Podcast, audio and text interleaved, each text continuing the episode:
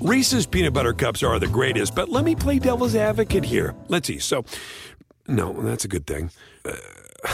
That's definitely not a problem. Reese's, you did it. You stumped this charming devil. At Bet365, we don't do ordinary. We believe that every sport should be epic. Every basket, every game, every point, every play. From the moments that are legendary to the ones that fly under the radar.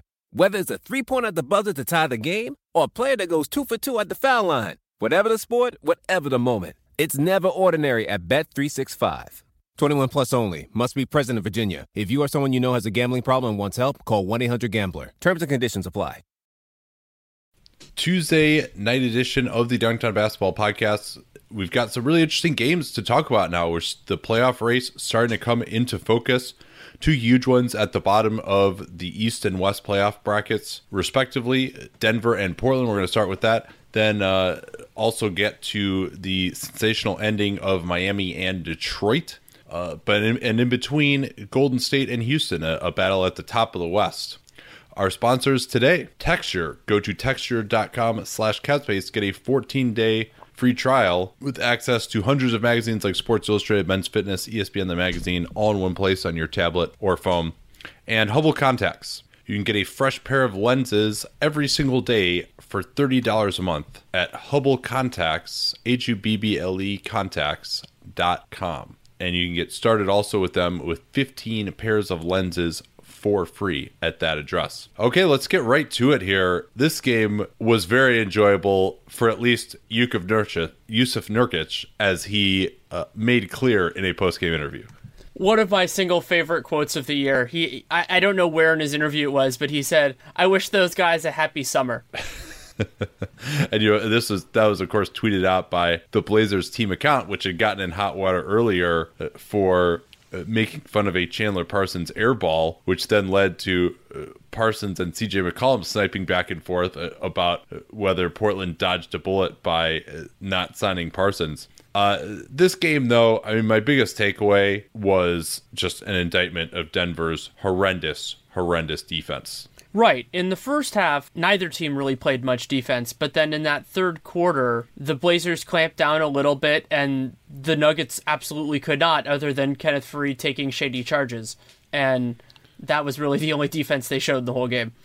Yeah, it was just high pick and roll every single time. And obviously, I shouldn't say every single time, but every single time they went to the high pick and roll, because they're still doing some of their flare screen stuff too, which was as effective, but not as good as just putting Jokic and Plumlee and Jameer Nelson and Jamal Murray in pick and rolls. I mean, those 1-5 combos with the great pick and roll guards that Portland has, Lillard and McCollum, and now a very nice pick and roll center as well, whom they acquired, a better pick and roll center than the one they gave up, incidentally. Denver just had no chance. It was another reminder of the value of setting good screens. Nurkic is not always the best at it, but he's generally a solid screen setter, and that works so well with Lillard and McCollum, because those guys can take advantage of the seam created by a big dude taking away the guys covering him's ability to get through it. CJ in particular, because Jokic just really, and Denver tried a bunch of different stuff, right? But when Jokic would hang back, once Nurkic obliterated either Nelson or Murray on the screen, and they tried going with some other guys on him, but usually it was them. Then CJ could just operate in the mid-range. Jokic, Plumlee did not want to get out on him, and if you give him an open 15-footer, he's just going to make it. Like 60% of the time, he's one of the best at those in the league. Maybe he and Kyrie Irving are the two that you would look at as being, you really want them taking that shot if you're the offense in the mid-range, as it was pretty clear. And then they tried switching, and that's not going to work for Jokic. And then even when Jokic would force a miss, they would get the offensive rebounds. Through the competitive portion of the game, the Blazers had 37% offensive rebounds in this game, as even when they went with two bigs with Kenneth Faried, he was ineffective on the defensive glass as the lone big underneath. They tried trapping a little bit, and then the Blazers were able to ping it around, get it to Nurkic underneath, and Nurkic's line in this one, some of it posting up, but most of it just at the expense of the Denver pick and roll defense and on the offensive glass, was quite mind boggling, especially, I'm sure, for the team that traded him away. 33 points, 12 of 15 from the field, 6 offensive rebounds, 10 defensive rebounds, 2 assists, again, another thing he didn't do there in Denver, and 3 blocks. Yeah, as we noted on a 15 and 60 a while ago, I'm not sure whether it's still the case, but Nurkic actually had a higher assist percentage in Portland than Plumlee did. And the whole idea, I mean, not the whole idea, but a big part of the idea of trading Nurkic for Plumlee was that Denver not only was supposed to get better and solve their backup big problems, which were a problem, by the way. Nurkic was terrible for them. We can't forget about that part of it. But they're going to take Plumlee, supposedly kill Portland's chances because they wouldn't have any good bigs anymore, and help their own. And really, Plumlee has not been effective in bench units. You know, he usually is in the minus unless he plays together with Jokic. And he and Faried together are a terrible fit because neither of them can shoot it outside of the immediate basket area, and Plumlee can't even really do that. And then Nurkic has really transformed the Blazers. Over the Blazers' last 16 games now, they have a 6.9 net rating, which is top 5 in the league. And that's even better than Denver's 3.7 net rating. Oh, and they also had to give up a first rounder too. Let's not forget that. Memphis's first rounder. And they have to. First rounder, which is looking a little bit better now after a couple of losses. Yeah. So no, that's true. And they also have to sign Plumlee now to some sort of a new contract in restricted free agency. It'd be interesting to see now what he gets, because I always maintain, I said this in the playoffs last year, I felt like Plumlee is one of the most overrated players in the league because he does like the DHO stuff. He'll throw some backdoors every once in a while, but just I still thought of him as an offensive liability because he just cannot finish at the rim on anything other than a wide open dunk or an alley-oop. So you wouldn't really have to guard him that much. And if he had the ball, you could just kind of wait for him under the hoop. He would take some terrible jumper. He takes a lot of shots because no one guards him, and then he just never makes them if he's contested around the rim or if it's a jump shot. And then defensively, I thought that while he maybe improved a little bit, he's a liability.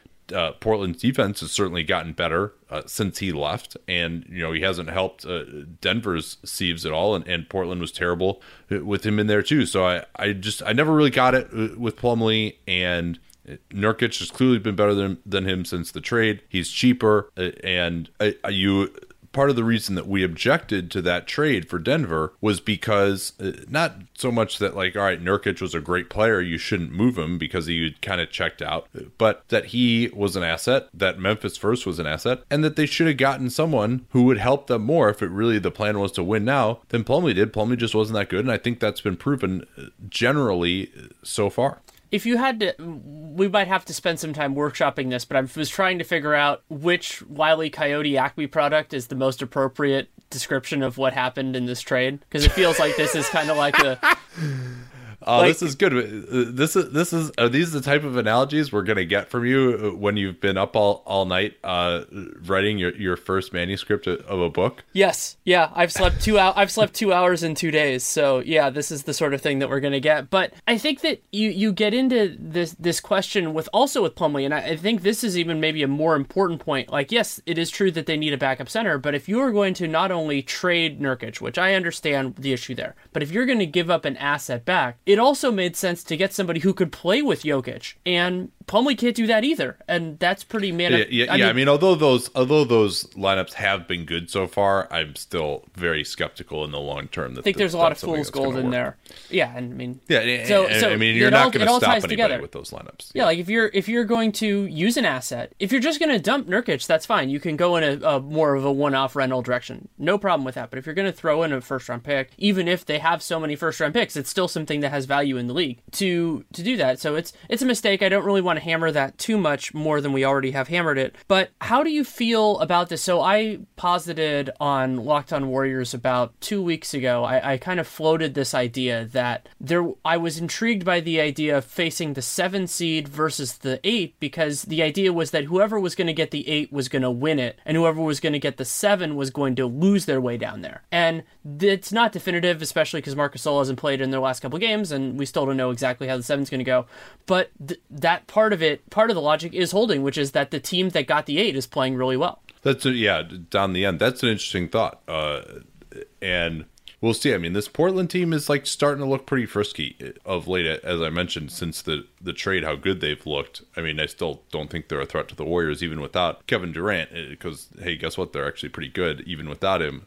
But let's talk a little bit more about the macro picture now, how big a game this was, especially for the Nuggets after getting blown out at home by the Pels. They basically were neck and neck in terms of the playoff odds before these last two games. Now, Portland has a 92% chance at the 8th seed, Denver a 7% chance at the 8th seed per 538. And the big reason for that is the schedule that both of these two teams have going forward.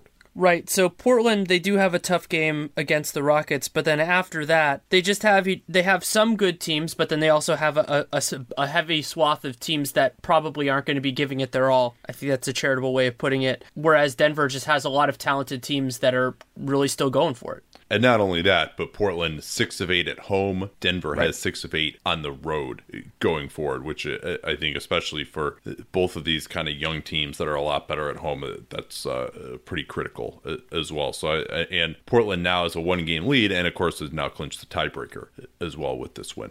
And remember when it looked like that game, a rescheduled game on the day of the NCAA championship game with Portland facing Minnesota, was going to be this big thing. Well, now Minnesota, they're still trying. Minnesota actually won tonight. They beat the Pacers, but I don't think that has the same aura it did 3 weeks ago.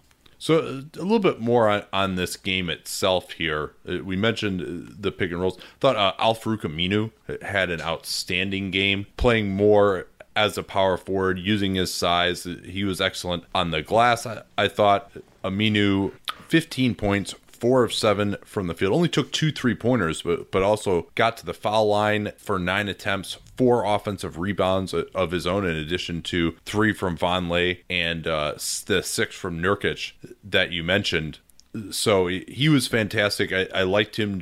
He has not been hitting his 3-pointer this year, but he was able to just be more active and athletic than this Denver team, which, I mean, that's really at this point the big weakness for Denver, with Jokic at center, Gallo at power forward. I mean, that's probably your least athletic 4 or 5 in the league at this point. And then, Wilson Chandler at the 3, he's about average athleticism for a 3 at this point in his career. Jameer Nelson, obviously not there. Gary Harris, a little undersized at the 2, and you're bringing in guys like Murray off the bench. Barton is okay, but he doesn't have any force.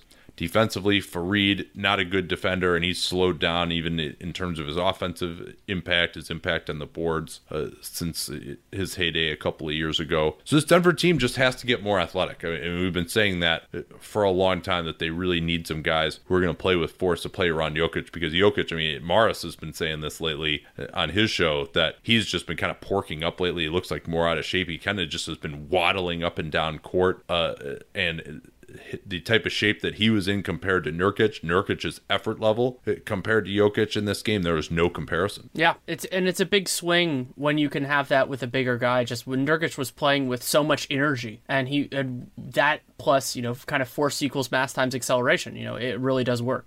Noah Vonleh continues to be a relative non-factor offensively, but he's actually starting in the front court with Nurkic, and he's gone beyond the Keith Bogans. Played 29 minutes in this one. He also has been playing some at backup center. Myers Leonard only played 6 minutes, was -3 in the first half. And then they did not play any pure point guards off the bench. It was Aminu, Crabbe, and Turner, all with playing with minutes in the mid-20s. CJ actually played 40 minutes in this one. Dame Lillard, 38. This is a big one. And we haven't even mentioned McCollum's stat line yet. He was completely ridiculous as well, doing most of his damage, of course, in the mid-range, as we mentioned. Yeah, 39 points, 5 of 24 from the field, 3 of 5 from 3. Only 3 assists, but he only turned the ball over once and had five all rebounds, all defensive. A couple other small notes on this one before we move on.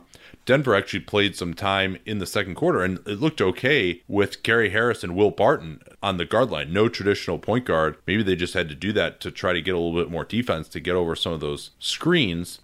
In the first half, we mentioned there wasn't any defense. 66 to 64 on 49 possessions. So both teams had over 135 offensive ratings, and the teams combined for one steal.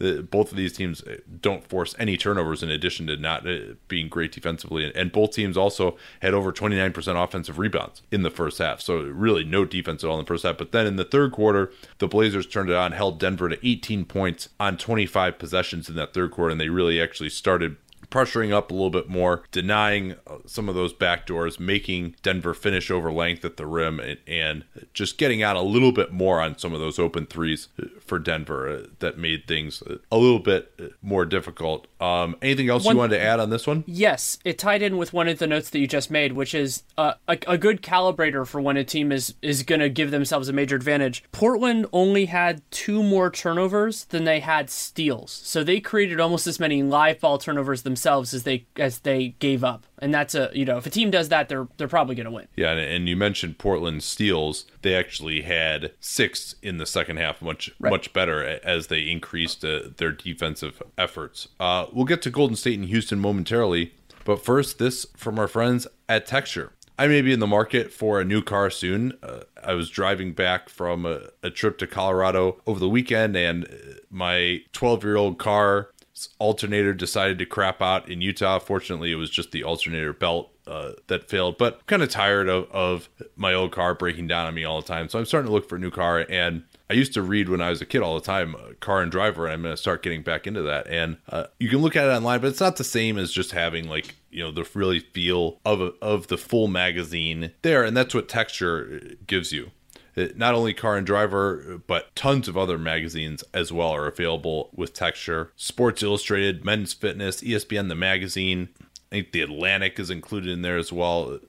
The New Yorker. You can check out basically any back issue that you want. There's bonus content. You can search through Texture. They have daily recommendations as well. Really, it's just a great way to get content and not just kind of get that web page feel. It really feels much more like a magazine. It's normally $9.99 a month for access to over 200 magazines. But if you sign up right now at texture.com/capspace, you get a 14-day free trial. So go to texture.com/capspace. And there's no reason to subscribe to just a couple of magazines when you can have all your favorites all the time for way less than it would cost to subscribe to a couple of magazines. So it's 14 days to try Texture for free at texture.com/capspace. That's texture.com/capspace. So Golden State and Houston, despite the fact that it's been a house of horrors for Golden State injuries in Houston, they always just seem to kill the Rockets there. And it was really more of the same, especially in that first quarter, which is where the game was won and lost. The Rockets defense in that first quarter was atrocious. It was just, they were giving up open shots basically wherever they went. We didn't talk about this as much in yesterday's about the Cavs defense, but a point that I really fixated on during that game was the idea of how much resistance are you providing. And in that game, especially in that first half before they woke up in the third quarter, the Cavs weren't providing resistance. That is the exact same problem that the Rockets had in that first quarter. The Warriors were getting where they wanted. They were getting the looks they wanted. And yeah, they had a pretty dominant first quarter lead, but it could have been more because they missed a couple of shots they normally make. And I think that's a big story. But then the other thing, and I want to lead you with this because I did Locked on Warriors. I talked about this, and so I wanted you to talk about it first, which is I'll leave it as an open-ended question. What did you think of the officiating? Well, just for symmetry's purpose, I think we should talk about that first quarter first. Sure, yeah. A little bit more there. But yeah, I definitely wanted to get to that. I think it was basically wide open threes, turnovers leading to fast breaks, or back cuts for layups on every single possession. I mean, I don't think Houston contested a jump shot until like 2/3 of the quarter was gone by. And they were screwing up in every way imaginable. Their pick and roll defense wasn't very good. They were failing to switch out on guys. They were losing their man going back door. They failed to successfully defend the split cut action out of the post that Golden State likes to run, and they really just were not prepared. And they were missing Ryan Anderson in this one. I think that hurt them obviously more offensively than defensively, because I think he gives Draymond Green problems in some of the Warriors base lineups, because Green he likes to help and he doesn't want to guard someone out at 28 feet. But they didn't look that good offensively either, and the Warriors actually avoided fouling in that first quarter. But then things got a little bit worse there, and that'll lead into your point about the officiating. So I guess we can start by getting your thoughts on it. I know that most of the nation was watching on NBA TV. You saw the Houston feed. I don't know if they were talking about it. We had the Warriors feed.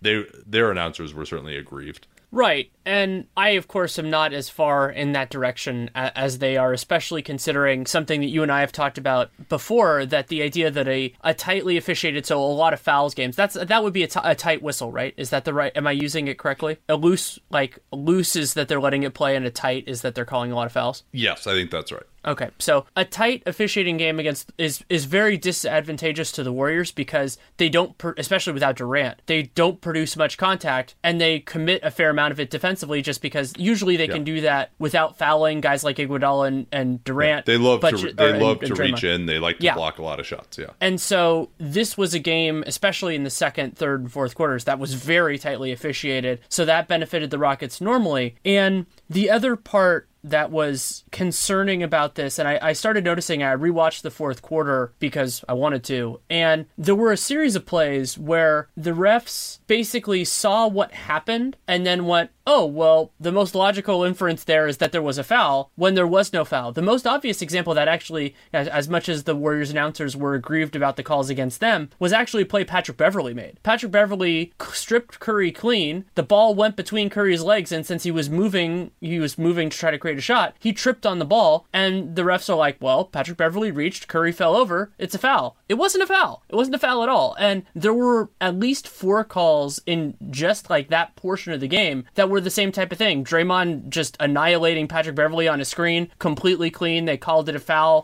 Oh, no. I disagree with you on that. Really? Because the reason that's a foul is because you're not allowed to put your elbows up when you're setting a screen. Generally, you're not supposed to do that. Okay, so because I was focusing on the movement, not on the positioning of the elbows. No, okay, I mean, that's a fair point. And Beverly definitely flopped like he'd been shot. Yeah, I did a Twitter NBA show, second screen, just for the fourth quarter, which I'm going to start doing more, actually, just as we're watching games. I might as well just fire that up and let you watch the game with me since I've got it set up in my apartment now. But yeah, that I thought was a legitimate call because he had his forearms and elbows kind of up near head level as he was setting that screen. I mean, you're really supposed to keep your arms kind of down more. Now, a lot of people don't do that a lot of the time, but especially when you're setting a screen out in open space like that, if you're setting a screen off the ball, you can get away with a little bit more. But if it's on ball like that and the guy goes down, I actually thought that was an okay call. But in general, I thought that a lot of the first half was fine. I mean, all those, those are all BS call-seeking behavior by Houston, and it's ugly and it was annoying, but those are fouls. I mean, guys were reaching in. They hit James Harden on the arm. James Harden was driving to the basket. He was getting forearmed. He goes up for the shot. He accentuates the contact. That's a foul. It's supposed to be a foul. You're supposed to keep your hands off guys when they're driving. And then they even called, I think, either three or four fouls on Warriors cutters when they were on offense away from the ball as well. So I thought they did a nice job. But then in the third, it did get a little bit ridiculous, especially on some of the plays that Houston drew when they drove to the rim in the fourth quarter, where it looked like Golden State had good verticality on those plays. And then they also were way too loose again about giving shooting fouls on plays that just are clearly not shooting fouls, right?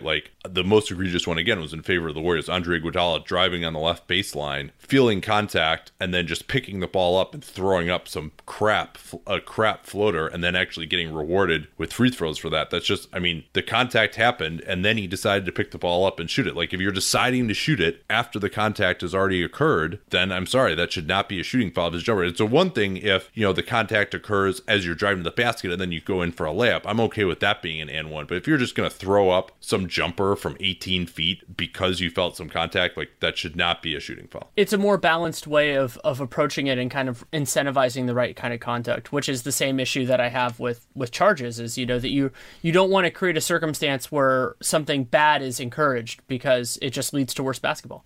And by the way, I think that Ricky Rubio won a game for the Timberwolves on that same type of crap, going over the screen, feeling some contact, throwing up a three and getting a three-shot foul with under 5 seconds left in that game, so that the Pacers lost. I mean, it's just Ricky Rubio is not some great shooter. This is just, it's become an absolute epidemic. And part of it is just because you know, the referees don't actually call hand checking anymore now. Like, you know, that was a big thing. Oh, in 2004, they changed the rules so that hand checking would be illegal.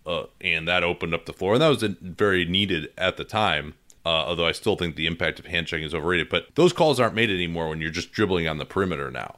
What the calls that are made is when there's some kind of a hand check, now players are almost self-enforcing by feeling the hand check and then just throwing up some crap and getting a foul on it. But I mean, it really is, and I'm not sure if there's a great way to fix it other than just making it not a shooting foul.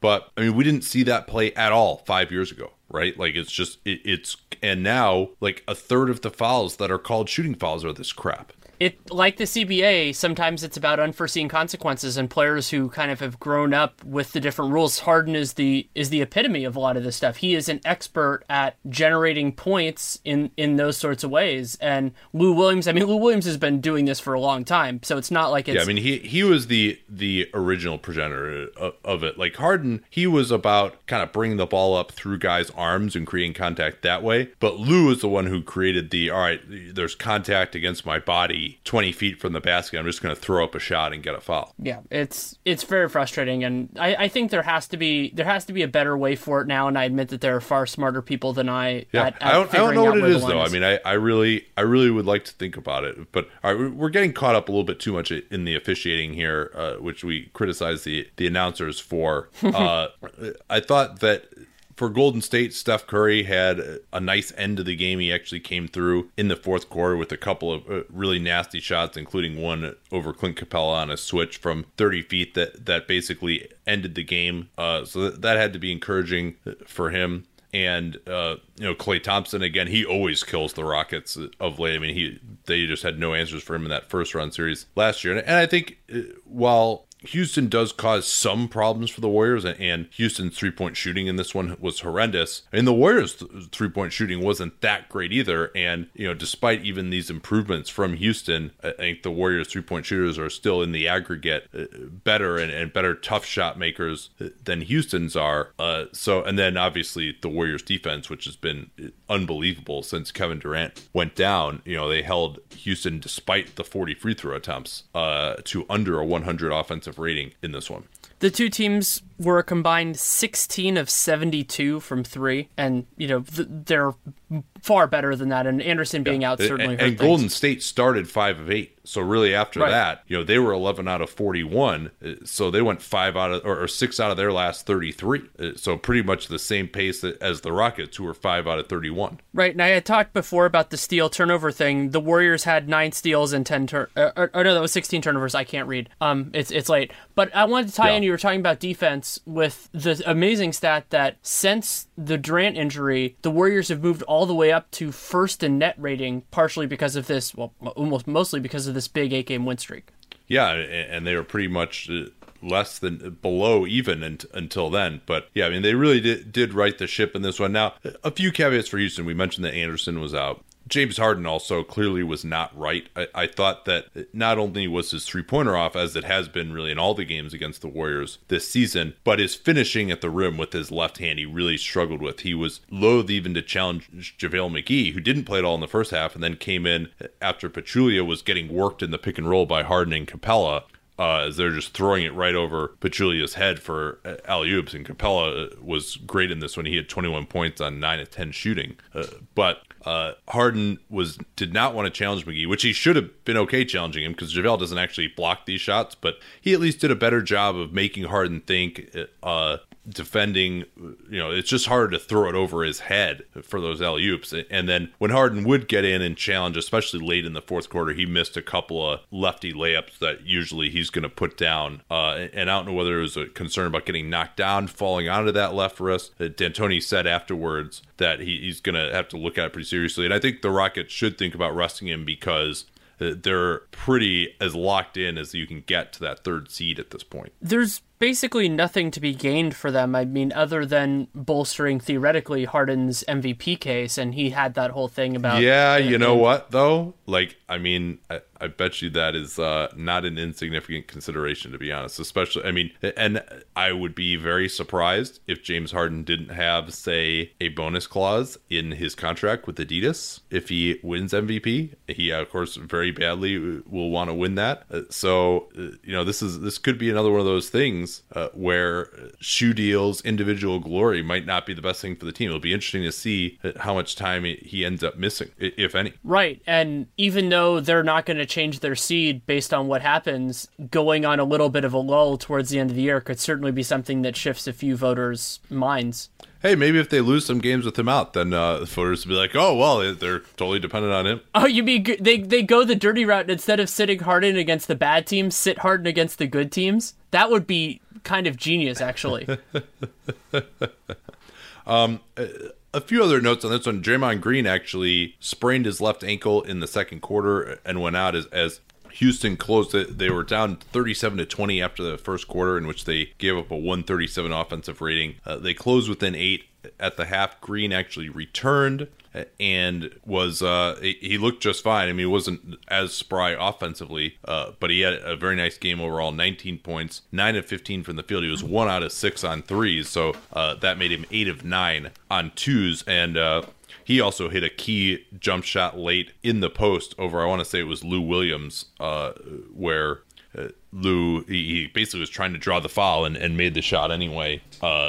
And then Andre Iguodala also, I thought, was outstanding defensively. When he was guarding Eric Gordon, it made life very difficult for Gordon. He was just denying him, especially when Iguodala was in at the start of the second and fourth quarters. They were trying to run through Gordon with Harden out of the game, and Iguodala really shut him down. Houston tried to run their Spain pick and roll series a couple of times, which is basically a pick and roll with then a shooter standing at the free throw line to screen the screener's man so that there's no help, and either Harden can get downhill or it might be Beverly at times too if Harden's out of the game, and then that shooter will pop out back to the three-point line. Very difficult to guard.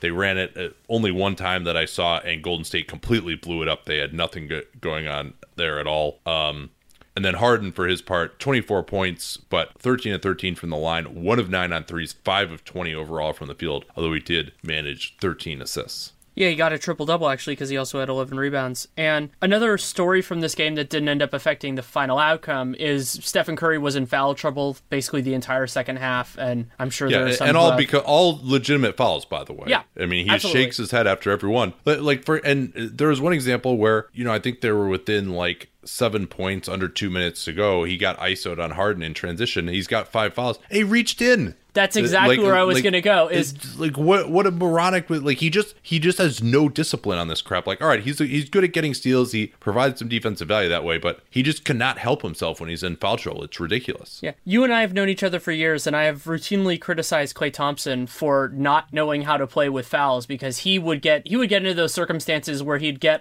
a second foul in the first 5 minutes of a playoff game. I think that was in 13 or 14 where he did that a couple of times. And Curry in this game was just as egregious. As soon as he got as he got on the floor after missing his time with his fourth foul, boom, he's reaching around. He didn't get called for a little while for the fifth foul, but you have to know that when you are an offensive player and when you are a central part of your team's success, just lay off a little bit. And that was what was interesting about this game in terms of Harden's call seeking, is that a lot of those fouls were generated against players that have not spent as much time against him. Matt Barnes and Sean Livingston, and then a little bit with Steph, but Steph doesn't guard him a whole lot. Barnes had 2 terrible 3-shot fouls where he just right. where he was reaching in on a pick and roll. There was one where he only reached in for a second, but Harden knows exactly what to do with that. He's super quick about it. He expected that reach and just nailed it, and it was the right call based on how they adjudicate that rule right now. I wonder if it'd be possible, and it probably isn't because someone would have thought of this. If anybody could think of it, it's Andre, would be to almost put your hand in just for the express purpose of taking it away when he tries to shoot, just to bait him into trying to bait you, but then you're thinking about taking your hand away before. I mean, it might just be too much to process all at once. They also might call it anyway. They actually do a pretty good job of only calling it when there actually is contact. I'll give them credit for that. I mean, those plays are annoying, but it's rare that it'll happen when there just isn't contact at all. I mean, the only time that they'll get you is when he kind of will be driving to the basket and will like lock his arm into the other person's arm and then try to go up. I realized one other thing that it's ancillary to some of the ref stuff we talked about, but I feel is that the whole idea of a player like using their shot to get contact with somebody else, so like when the Kevin Love jumping sideways thing, that is a fix that can be separate of the other thing, and that's easily correct. A few other quick notes here before we move on to Detroit and Miami. At one point, Houston had taken 33 of their 35 shots, either at the rim or from three, and at that point, they were just completely inefficient, 9 of 18 at the rim and 2 of 15 on threes. The Warriors definitely caused them a lot of problems. Capela was really the only Rocket who finished well. That's why he's very valuable offensively against Golden State, and he's been pretty effective. Pachulia, if these two teams play in a playoff series, we might see Pachulia just not be starting by the end of the series because he just is such a bad matchup for that Harden and Capela pick and roll. I thought that Ariza has shown some more ability off the bounce lately to actually get in and finish. Not something that has been a part of his game these last couple of years, but he's definitely a volatile three-point shooter, though. He shot 1 out of 6 tonight. That was a big problem. He had to force some hard ones, though, late in the clock. James Michael McAdoo actually gave the Warriors some brief run for about 4 minutes, and then he got his head cracked on the floor by Ariza and had to go out, but he had a couple of blocks, some nice pick and roll defense. He's effective against Houston for that reason because of his mobility. One thing I'm going to be watching very closely as Houston gets into the playoffs, they have all this depth now, but that leaves some decisions for Mike D'Antoni. Is it going to be Nene, or is it going to be more of a defensive player, or is it going to be Capela, more of an offensive player to close? Is it going to be Eric Gordon, a great deep spot shooter, or is it going to be Lou Williams? I think Gordon is a superior player. They might go to Lou Williams, though, but I think Lou Williams is someone that really, he got completely lit up in the first half. I mean, if he ever gets onto Thompson, all you have to do is just throw Thompson the ball and he'll just shoot right over Lou Williams. Like or anybody who gets in the post against him, if he's under the basket, it's just even Curry will just go right in and shoot a layup over him, and he just provides no resistance and help defense whatsoever. So D'Antoni has a lot of options, but it's gonna be interesting. And then when Ryan Anderson is healthy, they're gonna go with him at the 4. They're gonna go Anderson at the 5 at times, try to switch everything. Will they put Ariza at the 4? There's a lot of different options for D'Antoni, and then there's also Houston's late game offense as well, which looked a little bit better today, but wasn't great and hasn't been great all year because it kind of bogs down and they just go to small pick and rolls, and it's Harden ISO time. It would have been better in this game if Harden was making more of those lefty layups that he was just a little bit reluctant and struggled on. They actually got better shots down the stretch than they normally do, especially against good defense. And to me, I wanted to run this by you. I talked about this earlier, not on this podcast, but the idea that to be part of this game felt a little bit like last year's Warriors team, in that whenever it got close, just something weird would happen, or not necessarily weird, but like a guy would make a shot or something else, and it would never get so close that it was really in peril. Like Matt Barnes hit a corner 3, that Draymond rip through make, those sorts of plays, and that was something I remembered as being kind of a characteristic of last year's team. Yeah, and when the Warriors really struggled in those first few games without Durant, a lot of it was the schedule, both how difficult it was and how tiring it was in terms of the travel. But I mean, now really in this 8-game win streak, they've played basically at the same level that they did last year when Harrison Barnes was out, and they probably actually have better bench units now this year than they did last year, which it helps to make up for the fact that maybe Curry is not at the same level that he was offensively. But I mean, they still have the best offensive rating in the league since KD went out. So and I think that's, while Curry hasn't dominated himself, it still has been very effective for these guys. And, I asked you this question when I went on Locked on Warriors, but we never really talked about it here, is whether, if KD weren't able to come back, and that's more news too, is there's supposed to be an update on his status, and he's been moving around very nicely of late. I think the way the Golden State is playing lately, you probably would have to make them the title favorites, even if KD weren't able to come back at a very high level. I think that it's a close call. I still would lean Spurs. I think that their talent is at a high level, and I think that Pop's willingness to go more to Kawhi at the 4 in the last couple of weeks is giving me more comfort that he won't do what happened against Oklahoma City last year. Where I don't think San Antonio can score on them. That's what I think. But we'll hopefully get a good test of that tonight tomorrow night. It's one of those great unresolved questions, because we had that conversation so many times times last year, and then we never got to see it. Yeah. All right, we'll get to Detroit and Miami. A great Hassan Whiteside buzzer-beating tip-in. But first, this from Hubble Contacts. Hubble actually was featured recently in a BuzzFeed article that listed 7 products that you have to try that are going to revolutionize your life. And the reason that Hubble is so good is you can get a fresh pair of contact lenses. I guess I've been thinking basketball too much. Contact lenses for every single day for $30 a month. So $1 a day. That's basically half the price of other brands. My girlfriend has tried them. She says that they are very comfortable. Certainly no difference between more expensive traditional brands. And the reason why, as with so many of the products that we have on the show, that they can offer so cheaply is it's direct to consumer. You're not getting it through your optometrist. There's no markup from him. And then another company, contact lenses are a commodity. They don't really cost that much to make. It's just because they're being routed through all these traditional sellers that cause a markup. That's why you pay so much. 4 companies actually control 97% of the market. But because Hubble sells directly to you, that's how they get you half the price. And these contacts, in a study at University of Houston Optometry School, they were shown to basically have the same level of comfort as the main brand. So it's not like with this less expensive price, you're getting a worse quality contact. So go to HubbleContacts.com and you can get your first 2 weeks of lenses for free. I put in all the information for my girlfriend. It took me like maybe 45 seconds. I just put in her prescription and her info and got them sent to us. Just a deal you can't beat with 2 weeks of free contacts. You have nothing to lose. Just give it a shot. See if they're more comfortable. See if they're as good as the brand that you've been using. Get 20/20 vision for half the price at HubbleContacts.com. That's HUBBLE contacts.com. So we saw the game that may have ended the Denver Nuggets season. This was likely the game that ended Detroit's season. They already were looking very ugly in terms of how they'd been playing.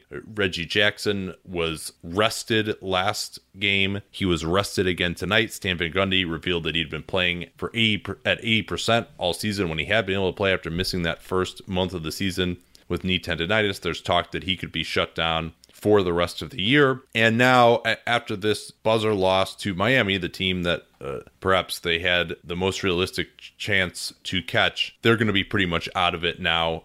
Should probably, frankly, move into tank mode at this point, because they now have, per 538, a 1% chance of making the playoffs, projected to be 3 games behind the Heat and Bulls. And in fact, the Hornets are listed at having a higher percent chance of making the playoffs at 2% than the Pistons do.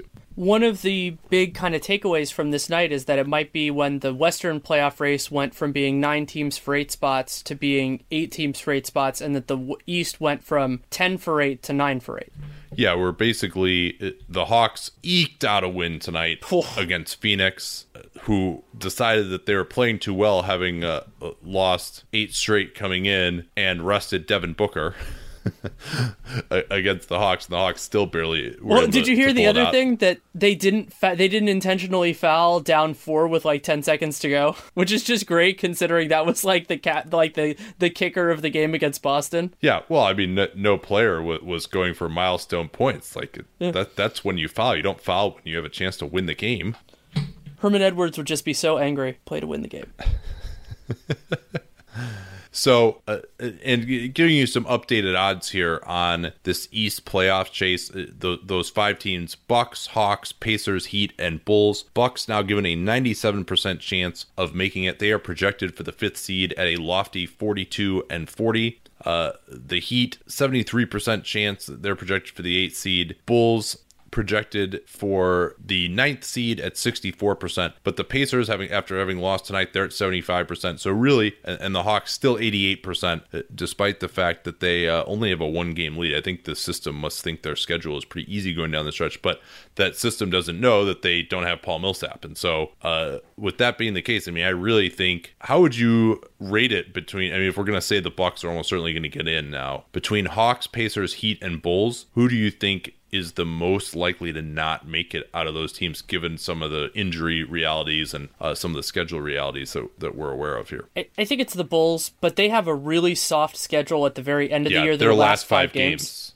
But they've struggled against bad teams this year. So like I tweeted that out a week ago about how there was a reason I had this like pit in my stomach because I don't want the Bulls to make the playoffs for my own enjoyment because I don't enjoy watching the Bulls. And they have that, and then all these Bulls fans are like, yeah, but they beat good teams and lose to bad teams. So who knows how that's gonna work out. I think the Hawks are gonna pull it together and maybe they even get the 8, but I think the Bulls are gonna be the team out. I would say that the Pacers and Heat are the two I think are most likely to be in after the Bucks, and it's going to come down to Hawks and Bulls just because the Hawks are playing so terribly without Millsap, and there really is not, if I had to guess, I think he's going to miss another 3 games still.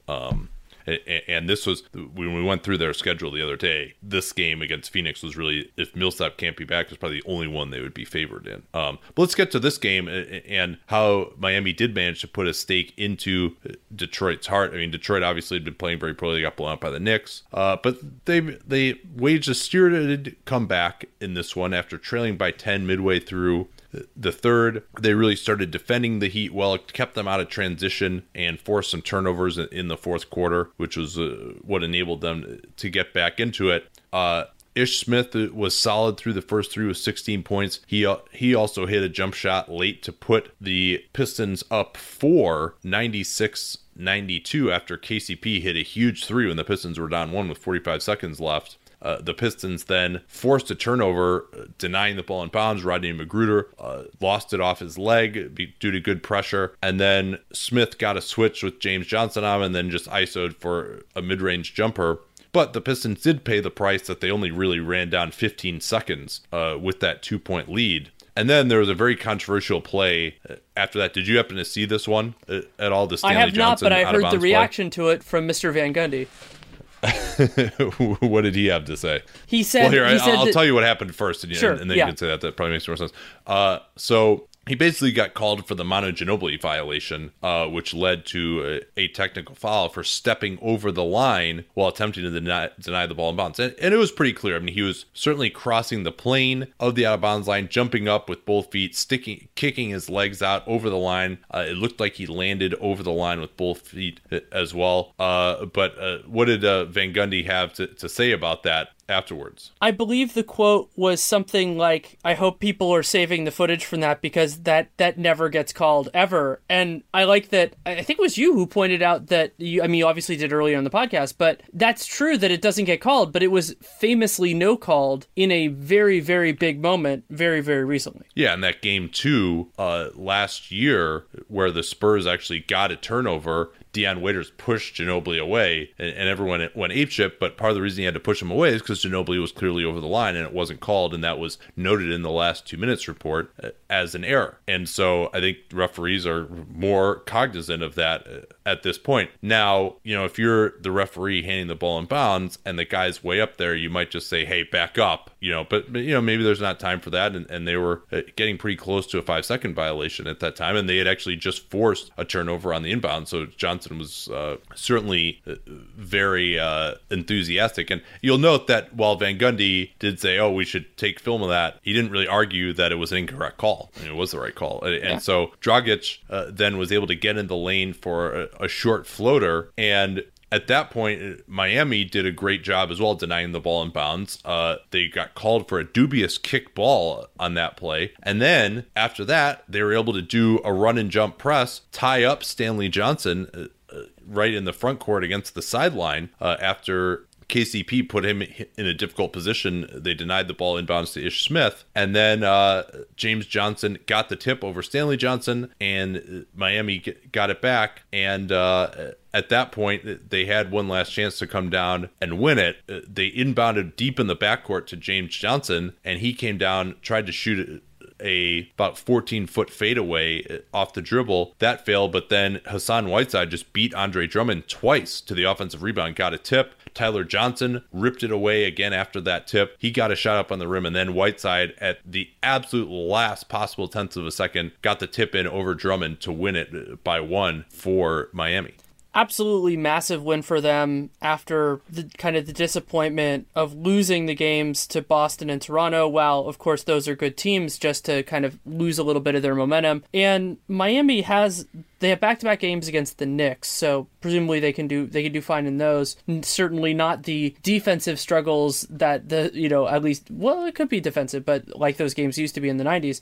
But they have a fascinating dynamic at the end of the year because they have Toronto, the Wizards twice, and the Cavs, and we still have no idea where those teams are going to be and whether their situations will be settled, because those games could be hard, or some of those could be opened up by what happens between now and then.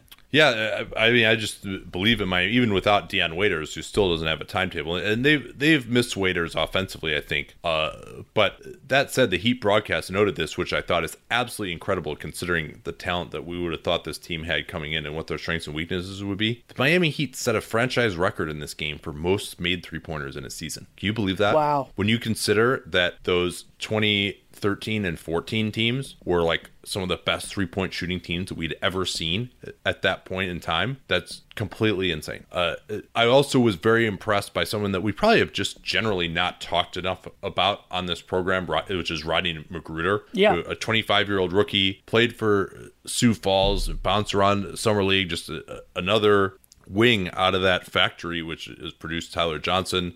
Willie Reed has also kind of been in that program a little bit.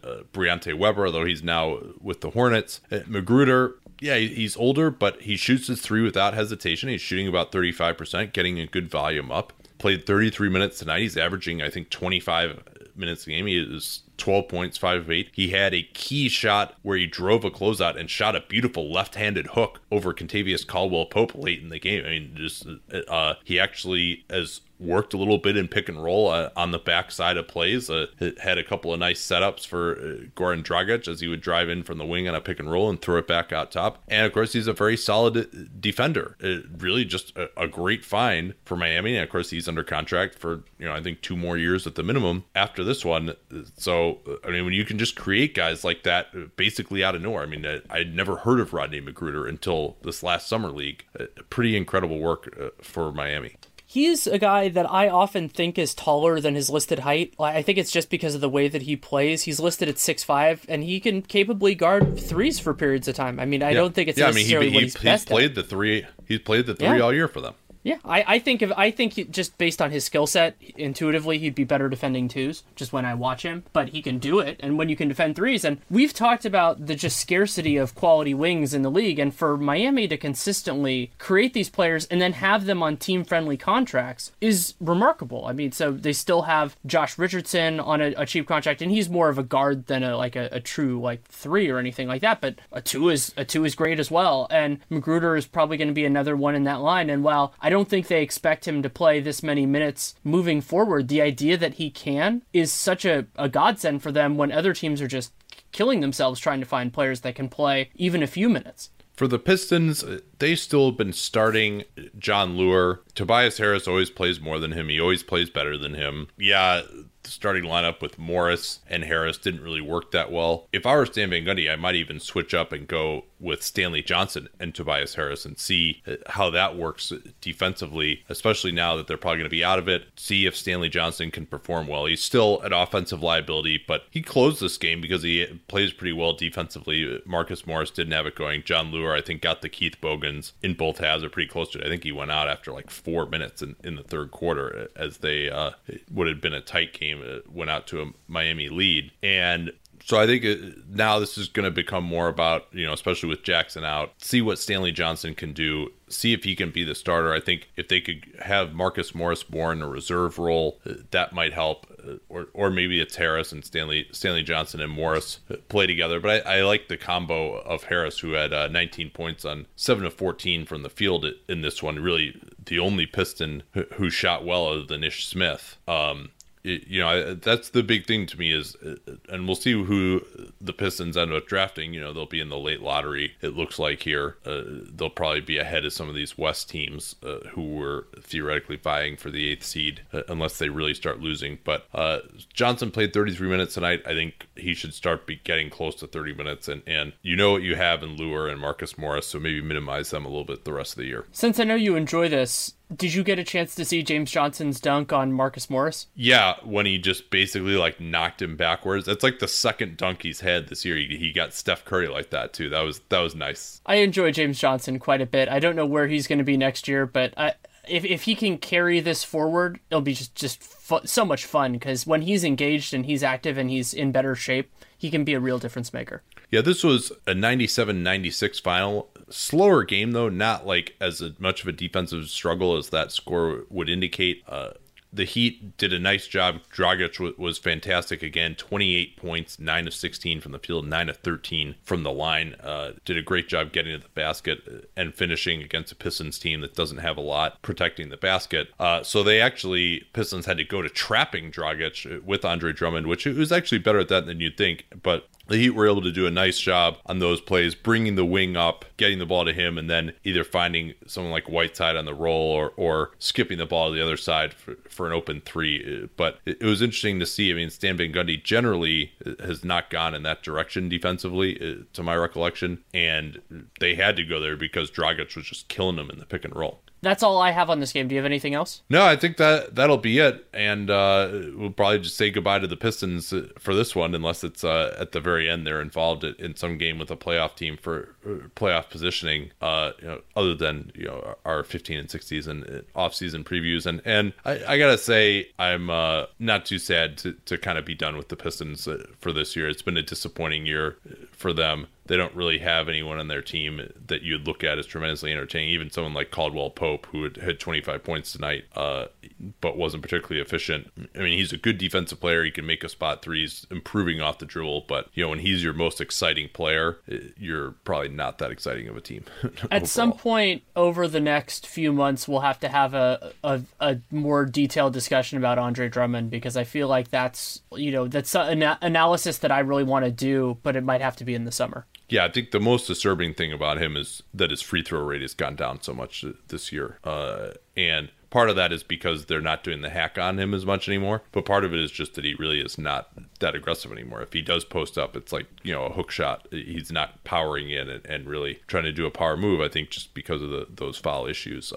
All right, I think we are done here. You want to talk about your book briefly, or you want to wait until you're not sleep deprived? Well, I can talk very shortly. You can't really promo something that's not going to be out for 6 months, but I have been writing a book for Triumph Publishing on the Warriors and their history. So it runs, it's 100 self-contained chapters and covers primarily, it focuses on the time since they moved to the Bay Area, which is 1962 to present day, and kind of balancing all that. It's been so much fun to research it, watching a lot of old video. I was watching the 67, some footage from the 67 NBA finals over the weekend, which was just fun. And actually I watched, because I couldn't help myself, I actually watched the conference finals when the Sixers, because it was the Sixers produced video, when they played the Celtics. That was an amazing series. Yeah, when famous Boston is dead banner, as I think they beat them 3-1 or 4-1 in that, and that was after Boston had won 8 championships in a row too.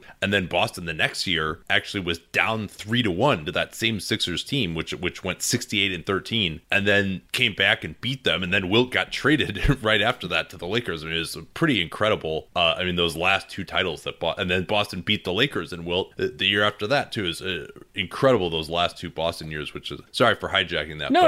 I was reminded of it since you mentioned it. And for those who are less familiar with the less glamorous parts of the Warriors franchise history, there's a lot of amazing stuff there, both in terms of entertaining teams, but also teams that were really short-lived. I mean, Run TMC was only 2 years. 93-94, when they had Weber and Latrell Sprewell, that was only 1. We Believe was, kind of a year and a half is probably the best number you could put on that. And so going through the positives, the negatives, and everything in between, and trying to convey, what makes those players relevant and what makes it fit in. I mean, had a lot of fun getting quotes through and reading all sorts of great work that people have done on Don Nelson and numerous other figures. So it's been a blast. It's not done. Like, that's the crazy thing about submitting a first manuscript is, like, it's not the end point. It's just an important marker on the process, but it's certainly a load off. And I mean, it's been, I don't even know exactly why I kind of kept it a secret, but it's been fun to kind of reach this point and then be like, oh yeah, this is coming out in 6 months. And it's been this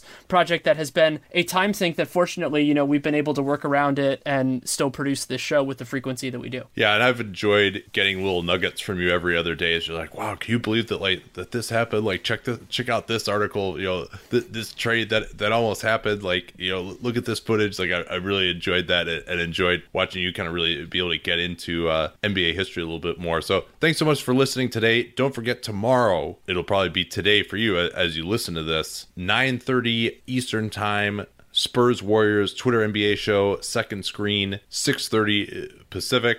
And then we got two more episodes of Dunked On as well for the rest of the week. We'll talk about that game and some other games tomorrow as well. Nice slate to discuss on the program tomorrow. Don't forget about our sponsors. Hubble Contacts. HubbleContacts.com is your way to get 2 weeks of free contacts, and then it's only $1 a day in perpetuity after that. Well, probably not in perpetuity, but because that would be a really, really long time, but that's what their current pricing is. And then Texture.com/capspace, you get a 14-day free trial, over 200 magazines, and very likely any magazine that you're going to want to read is on there. It's a cool product. Check it out. Texture.com/capspace. Talk to y'all next time. Reese's peanut butter cups are the greatest, but let me play devil's advocate here. Let's see. So, no, that's a good thing. That's definitely not a problem. Reese's, you did it. You stumped this charming devil.